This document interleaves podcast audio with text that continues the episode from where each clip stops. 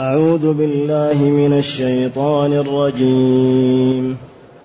بسم الله الرحمن الرحيم.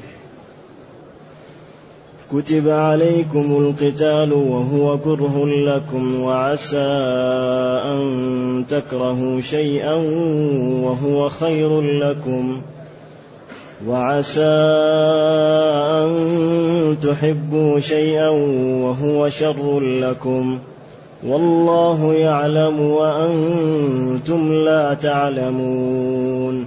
حسبك. الحمد لله الذي أنزل إلينا أشمل الكتاب وأرسل إلينا أفضل الرسل وجعلنا خير أمة أخرجت للناس. فله الحمد وله الشكر على هذه النعم العظيمة والآلاء الجسيمة والصلاة والسلام على خير خلق الله. وعلى آله وأصحابه ومن اهتدى بهداه. أما بعد فإن الرب جل وعلا يخاطب خلقه ويقول لهم كتب عليكم القتال. كتب فرض. والكتب أصله في اللغة الخياطة والجمع. ومنه الكاتبون وما خطت أناملهم في كلام الحريري. ومنه واكتبها بأسياري. فالكتيبة والكتب وهذه المادة من الجمع. وكتب هنا فريضة. عليكم أيها المخاطبون. القتال. إذا كتب عليكم القتال. قتال نائب فاعل. أيوه. فرض عليكم القتال. لذلك حذف الفاعل لأن المقصود الكتب عليكم. هذا واجب عليكم. يلزمكم. من الله. أو من واقع حياتكم. أو من مصلحتكم. أو من سنن الكون أن الإنسان لا بد أن يدافع عن مصالحه. وطبعا الذي يكتب والذي يفرض هو الله لأنه هو الذي له أن يشرع لخلقه ويفرض عليهم ويوجب ويحرم لأن الحكم لا يكون إلا لله. إن الحكم إلا لله. وأن أحكم بينهم بما أنزل الله. ألم تر إلى الذين يزعمون أنهم آمنوا بما أنزل إليك وما أنزل من قبلك؟ يريدون ما تحكموا لكن أرادوا. يريدون أن يتحاكموا إلى الطاغوت وقد أمروا أن يكفروا به. إذا الله يقول فرض عليكم القتال. وجب عليكم. وما كان لمؤمن ولا مؤمنة إذا قضى الله ورسوله أمرا أن تكون أو أن يكون لهم الخيرة من أمرهم. إنما كان قول المؤمنين إذا دعوا إلى الله ورسوله ليحكم بينهم أن يقولوا إذا الطاعة لازم منها. الله فرض. فلا بد أن نقول سمعا وطاعة. ونعرف متى يكتب علينا. وعلى من يكتب علينا. وفي أي شيء يكتب علينا. ونعرف ملابسات هذا الفرض. ولذلك ما أحوج طلاب العلم والمسلمين أن يدرسوا كتاب الجهاد وأن يعرفوا ما لا يجب عليهم. ومتى يكون الجهاد فرض عين؟ ومتى يكون فرض كفاية؟ ومتى يكون الإنسان ملزوما به؟ ومتى يكون الإنسان معذورا منه؟ هذه أمور ينبغي أن يعرفها المسلم لينجو. كتب عليكم القتال.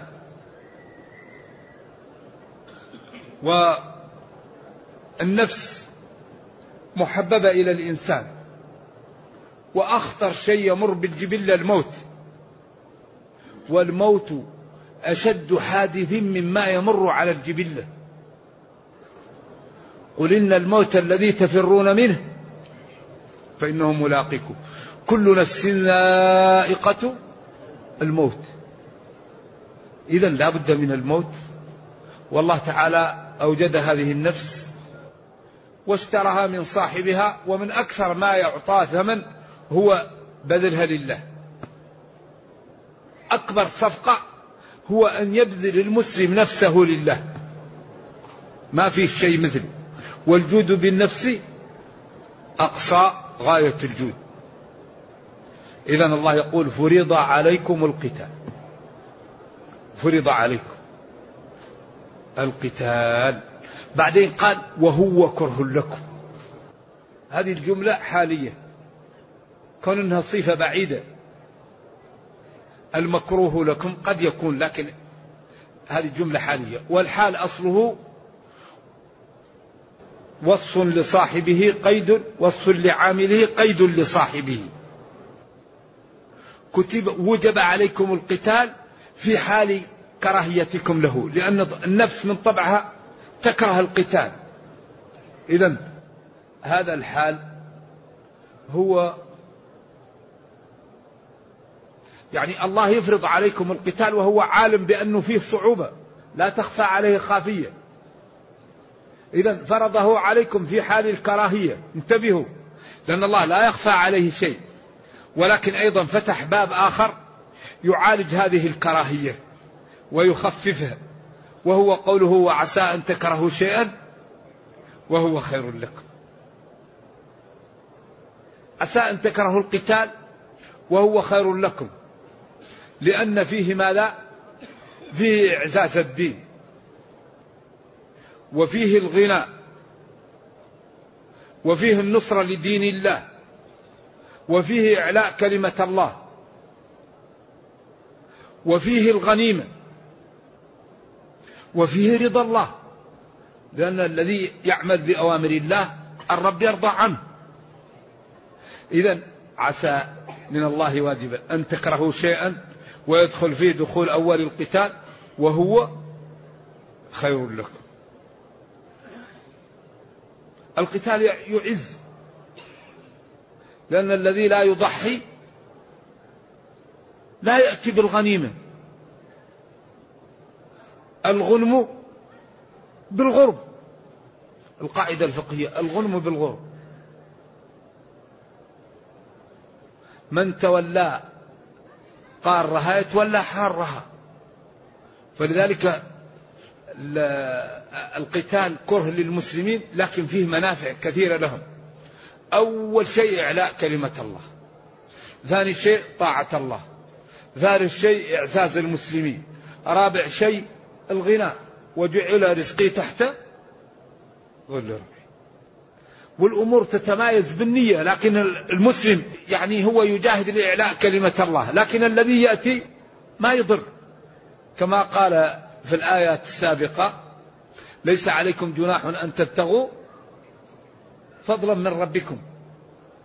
ولذلك هذا الدين دين يسر دين السماحة والنزاهة. إذا فرض الله عليكم القتال في حال كراهيتكم له وعسى أيها المسلمون أن تكرهوا شيئا وهو خير لكم. ومن جملة ذلك القتال. الغريب أنهم كانوا يقولون نحن نريد أن نقاتل خلينا نقاتل. فلما كتب عليهم القتال الآية الذي يقول في آخرها فلما كتب عليهم القتال إذا فريق منهم يخشون الناس كخشية الله أو أشد خشية وقالوا ربنا لما كتبت علينا القتال؟ لولا أخرتنا إلى أجل قريب. الله رد عليهم وقال قل متاع الدنيا قليل أصلا الدنيا قليلة والآخرة خير ولا تظلمون. آه كل واحد شطارته الآية اللي قبل هذا ما هي؟ آيتين قبل هذه الآية. يتأمل أحدكم لو يأتينا بها لأن ألم تر إلى الذين قيل لهم كفوا أيديكم وأقيموا الصلاة وآتوا الزكاة فلما كتب عليهم القتال. أول قيل لهم لا تقاتلوا وكانوا يقول بعضهم نقاتل نقاتل. فلما رأوا الجد ولذلك لا تتمنوا لقاء العدو واسألوا الله إيش؟ العافية. واعلموا أن الجنة تحت ظلال سيوف. لكن هذا يكون في سبيل الله. ما هو في سبيل الشيطان. ما هو في سبيل ليقال شجاع. ما هو في سبيل لينال مالا. لا لأجل الله. من قاتل لتكون كلمة الله هي العليا فهو في سبيل الله. ولذلك الذي يمايز بين الصفوف النيات. واثنين في الصف واحد في أعلى العليين وواحد أسفل سافلين. لأن النيات هي اللي تمايز. ليبلوكم أيكم ما قال أكثر عملا. لذلك المهم في الدنيا الكيفية. ما هو كمية الصلاة ولا كمية الصرف ولا كمية العبادة لا كيفيتها. ركعتين لا يحدث فيهما نفسه غفر له ما تقدم من ذنبه. ومئة ركعة هو ينقرها نقر الديك ولا ينتبه ما يجد شيء. يصلي الرجل ولا يكتب له شيء من صلاته ربعها عشرها ثلثها. لأن الأعمال تتمايز بالنية. لذلك الفرق بين العالم وغير العالم أن العامل العالم المتأمل كل أعماله يكتب له أجر فيها. نوم أجر أكل أجر ذهاب أجر مجيء أجر صلاة أجر كل أعماله تكتب له لأنه يحتسب فيها. أما الغير متعلم صلاة لا يجد منها أجر فكيف من غيرها؟ لأنه لا يحضر النية ولا يعرف ما لا يبطلها ولا ما لا يجب فيها. إذا يقول جل وعلا يا أيها الذين آمنوا فرض عليكم القتال في حال كونه مكروها لكم. وعسى أن تكرهوا شيئا وهو خير لكم. ويدخل فيه القتال. الناس تنفر من القتال لكن القتال في إعزاز الدين في طاعة الله في عزة الإسلام. فيه رد تسلط الكفار على المسلمين وفيه الغنى. لذلك المسلمون يقاتلون الكفار إذا امتنعوا من الدخول في الإسلام ومن الجزية. لأن الله تعالى طلب أن تكون الأرض الحكم بها لله. الأرض أرض الله. والأحكام على وجه الأرض ينبغي أن تكون بيد من؟ بيد الله بيد المسلمين. ومن أراد أن يدخل في الإسلام فحياه الله ومن أراد أن يبقى كافرا فليتفق مع المسلمين على الشروط التي يتفقون عليها. ليحموا عرضه وماله ونفسه على الاتفاق الذي يعمله المسلمون معه. ولذلك في صحيح مسلم إنك تأتي عدوك من المشركين فادعهم إلى ثلاث خصال. الإسلام. فإذا أسلموا إما أن يتحولوا أو يبقوا لهم مال أعراب المسلمين. فإن لم يقبلوا الجزية. فإن لم يقبلوا السيف. اذا لا بد أن تبقى الإدارات في العالم بيد المسلمين. من شاء فليؤمن ومن شاء شريطة الإذعان. حتى يعطوا الجزية عن يد مواتية وهم يعني منقادون مطاعون يعني قابلون لأوامر الدين عليهم. ولذا هذا الأمر يجعل أهل الأرض يدخلون في الإسلام. لأنه إذا قبل المسلمون الجزية من غير المسلمين طبعا والعلماء قولان قول للشافعي وأحمد والجمهور أن الجزية لا تؤخذ إلا من ثلاثة اليهود والنصارى والمجوس. ومالك يقول أهل الأرض كلهم يهود أو نصارى أو مجوس. يقول غير اليهود والنصارى مجوس. أما جزيرة العرب فلا أحكامها الخاصة بها. نعم. لا إذا ما يقوله بعض الناس إن الإسلام جاء ليرغم الناس على الدخول فيه؟ لا. وما يقول أن الإسلام جاء ليرد الهجوم لا. الإسلام جاء ليبقى الأرض كلها بيد المسلمين. الإدارات في العالم بيد من؟ لأن الإدارة إذا كانت بيد المسلمين لا يترك الظلم يقع لا يترك الاضطهاد يظهر جمال حكم الدين فالناس تدخل في دين الله. والحقيقة أن كثير من المسلمين بأعمالهم يشوهون الإسلام. واحد يكون يسكن في دولة أوروبية وتعطيه كل ما يحتاج إليه وبعدين يقول سرقة أموال هؤلاء جائزة. بالله عليكم هذا دين؟ هل هذا فكر؟ وبعدين هم هؤلاء يحافظون عليهم ويجعلوهم مثل الفئران التي تعمل عليهم التجارب. هذه الشريحة من المسلمين التي لا تفهم الدين ولا تفهم أنها لا تفهم الدين هم يحافظوا عليها ويقولوا انظروا إلى المسلمين. نحن نعطيهم لجوء ونكرمهم ونعالجهم ونعطيهم الأموال وهم يقولون أموالنا جائزة سرقتها. جائز أن تسرق أموال الكفار. أي دين يقول هذا يا أخي؟ المسلم لا يجوز أن يظلم الكافر. الكافر إذا لم يكن حربي وإذا لم يكن لا يجوز أن تظلمه يا أخي. لأن الظلم لا يجوز. وبالأخص إذا كان الكافر مستأمن ودخل بلاد المسلمين بأمان. من قتل معاهدا لم لم يرح عرف الجنة أو رائحة الجنة وإن رائحتها لترى من كذا. ولذلك أبو حنيفة قال الذمي يقتل بالمسلم. وكتبنا عليهم فيها أن النفس بالنفس وما دام المسلم إذا سرق مال الذمي يقطع به كذلك يقتل به. وإن كان الجمهور يقول في أنه لا يقتل المسلم بالكافر لأنه قال في آية البقرة فمن عفي له من أخيه. أيوة فقالوا أخوة الدين على خلاف بين العلماء. فظلم الكفار لا يجوز. وظلم المسلم لا يجوز. والاعتداء على الناس حرام. ولذلك الذي يحمي من هذا العلم. الإنسان إذا تعلم عرف أحكام الناس. وما لا يجب عليه وما لا يحرم عليه وما لا له وما لا لغيره فأصبح على بصيرة. أما إذا كان الإنسان عنده العاطفة للدين من غير علم هذا الذي يوقع في المعاصي ويوقع في الشبه ويوقع في ماذا؟ في البدع. أكثر البدع تأتي على التدين من غير علم. الإنسان إذا تدين من غير علم يبتدع ويرى أن البدعة لا تضر. يا أخي هي صلاة أنا أصلي. ما دام أنا أصلي لله نصلي له في أي وقت. طيب الله أمرك أنك في أوقات لا تصلي. نهاك عن الصلاة بعد العصر.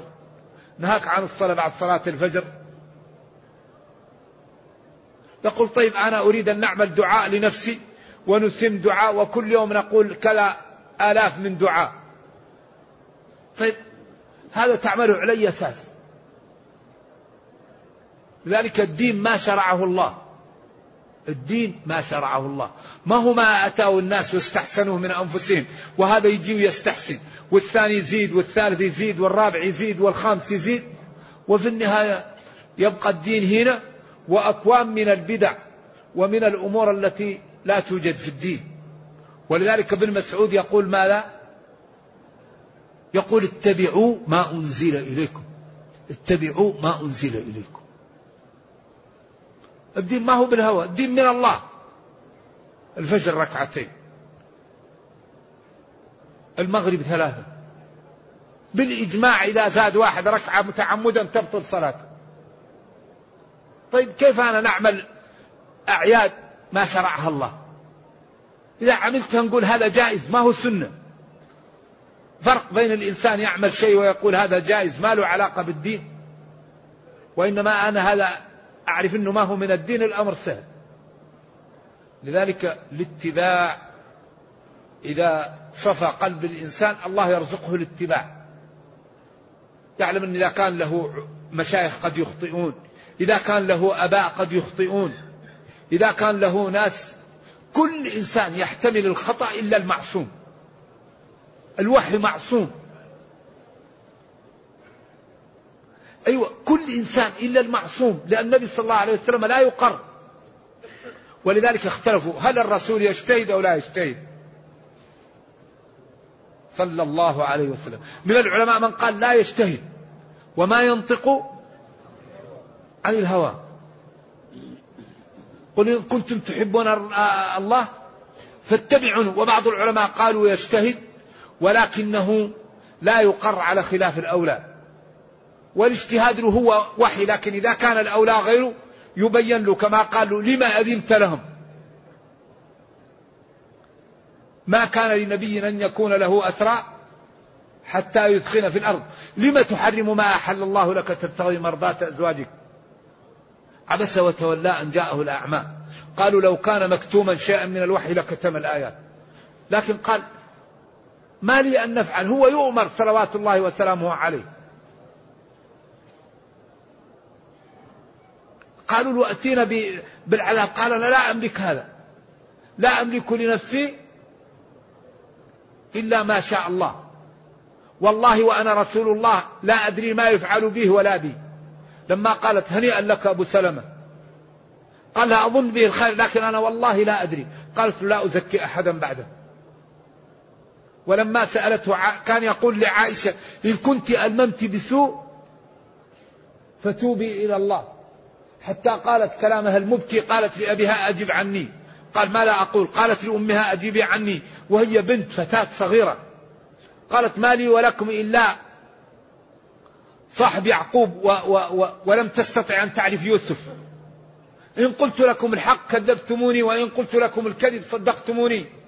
والله المستعان.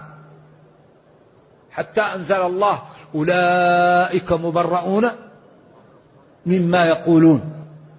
قال يا عائشة ابشري. قالت لها أمها أحمده. قالت لا أحمد إلا الله هو الذي برأني. صلوات الله وسلامه عليه.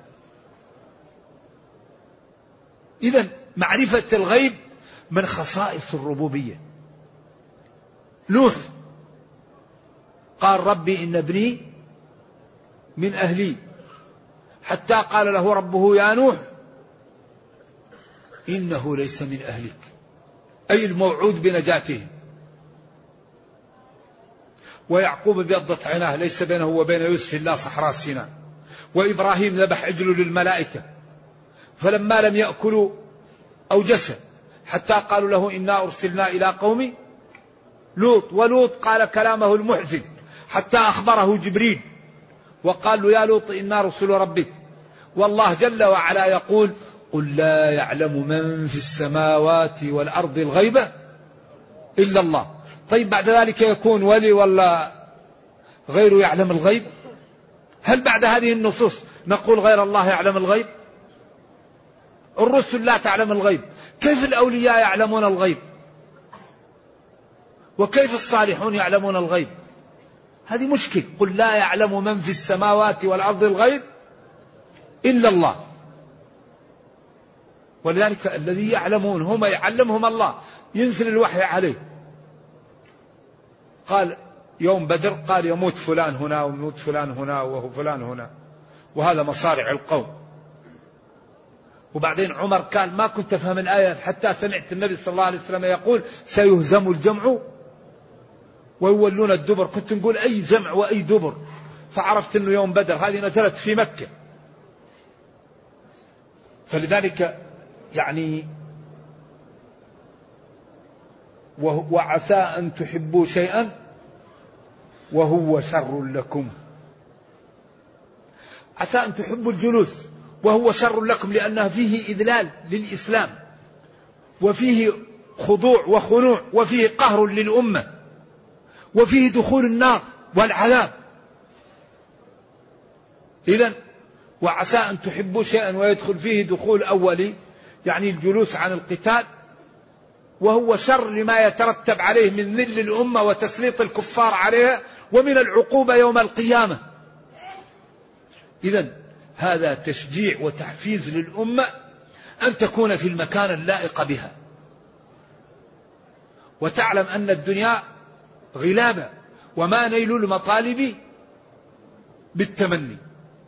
ولكن تؤخذ الدنيا غلابة. امرؤ القيس ما لا يقول ولو أن ما أسعى لأدنى معيشة كفاني ولم أطلب قليلا من المال ولكن ما أسعى لمجد مؤثر وقد يدرك المجد المؤثر أمثالي. المجد المؤثل هذا الدين والجنة والإنسان يأخذ بيدي إخوانه ويرفعهم ويرضى بالدون من كان دونه المسلم همته عالية. لا بد أن ينقذ نفسه وينقذ من حوله. على الأقل قوا أنفسكم وأهليكم نارا.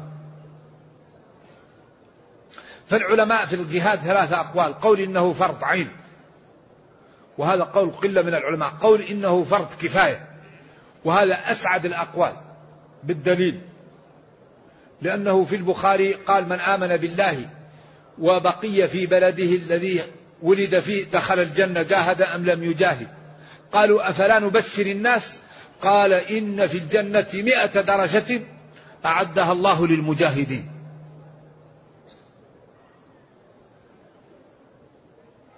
قال وهل يعدل الجهاد شيء؟ قال لا إلا أن تظل صائما لا تفطر وتبيت قائما لا تنام. قال هذا لا يطاق. قال لا يعدل الجهاد إلا هذا.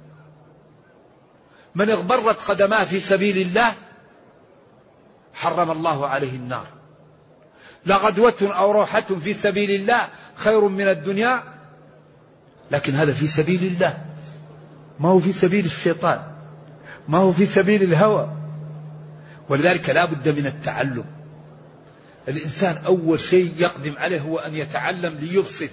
فإذا أبصر سار على بصيرة من أمره. إذا الله جل وعلا يقول فرض عليكم القتال في حال كراهيتكم له.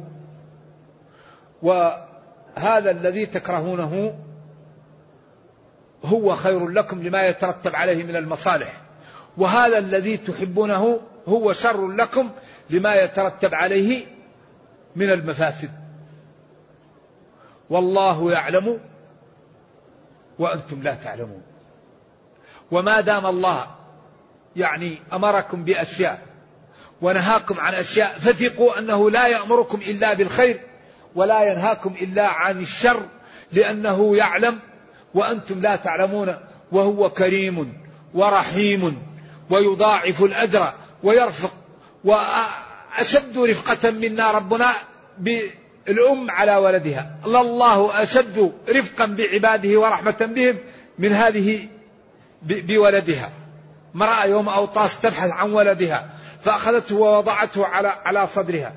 قالت أتروا هذه رمية ولدها في النار؟ قالوا لا. قال الله أشد رحمة بخلقه من هذه بولدها.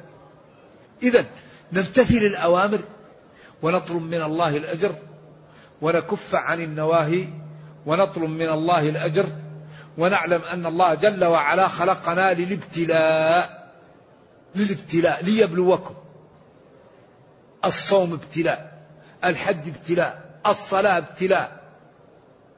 كل الحياة ابتلاءات ولنبلونكم حتى نعلم المجاهدين منكم والصابرين ولنبلونكم بشيء من الخوف والجوع ونقص من الأموال والأنفس والثمرات وبشر الصابرين. لتبلون في أموالكم وأنفسكم.